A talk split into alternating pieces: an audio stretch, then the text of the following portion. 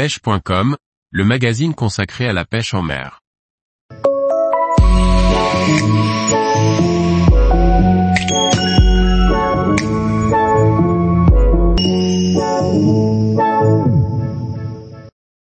Expédition pêche en radeau sur la Loire, la construction de l'embarcation. Par Matteo Risi. En 2021, à la suite du Covid, nous nous sommes lancés à deux dans un pari, construire un radeau et faire une dérive de pêche d'une semaine sur le fleuve royal, la Loire. Suivez-nous dans cette aventure halieutique un peu folle. Inspiré par quelques vidéos sur le sujet, telles que celles disponibles sur la chaîne YouTube, The Other Life, nous nous sommes donc embarqués dans sans doute l'une de nos plus excitantes et incroyables sessions de pêche. Dans ce premier article, je vous présente et vous détaille la construction du radeau qui fut notre maison pendant une semaine. L'idée était de construire un radeau pour deux personnes. Notre radeau fera donc 3,30 mètres de long pour près de 2,50 mètres de large. Au vu de sa taille importante, nous avons donc décidé de le décomposer en trois parties deux parties latérales faisant office de flotteur.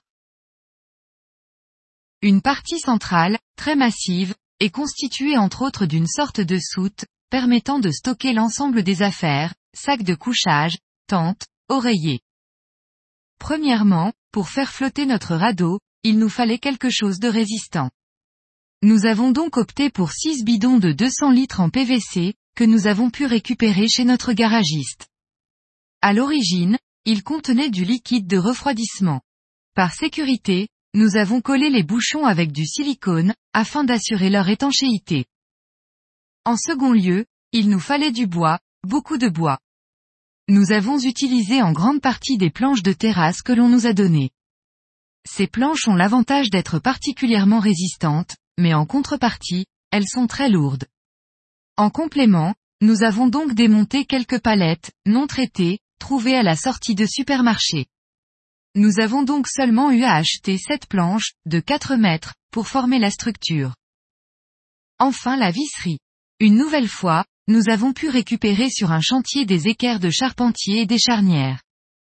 Il ne nous restait donc qu'à acheter les vis et quelques tiges filetées. La construction nous aura pris en tout un peu plus de trois jours entiers. Le fait d'avoir des plans nous a permis de gagner un temps précieux. Comme nous l'avions souhaité, nous avons élaboré une soute, que nous avons imperméabilisée à l'aide d'une bâche en plastique. Cet espace de rangement nous aura été incroyablement pratique tout au long de notre dérive, pour ranger toutes nos affaires au sec. Nous en avons profité pour construire un coffre à l'air libre à l'arrière du radeau. Évidemment, ce coffre nous a servi à stocker l'ensemble de nos affaires de pêche. Nous nous sommes heurtés à un problème de taille tout au long de la construction. Le radeau étant composé de trois parties, comment pouvions-nous les fixer solidement les unes aux autres finalement? Nous avons opté pour d'épaisses tiges filetées boulonnées de part et d'autre des planches.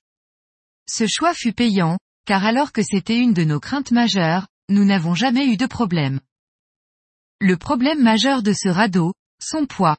Très solide, il n'aura pas bronché tout du long de la dérive. Cependant, cette solidité s'accompagne d'un poids très important. En effet, nous estimons qu'il pesait entre 500 et 600 kg. Que ce soit lors du montage ou du démontage comme pour le transport, cela ne nous aura pas facilité la tâche. Si nous devions refaire une dérive avec, nous l'équiperions sans doute de roulettes. Cela permettrait de le démonter et de le remonter rapidement au cours de la dérive pour faciliter le passage de certains obstacles. La suite de l'aventure prochainement. Tous les jours, Retrouvez l'actualité sur le site pêche.com. Et n'oubliez pas de laisser 5 étoiles sur votre plateforme de podcast.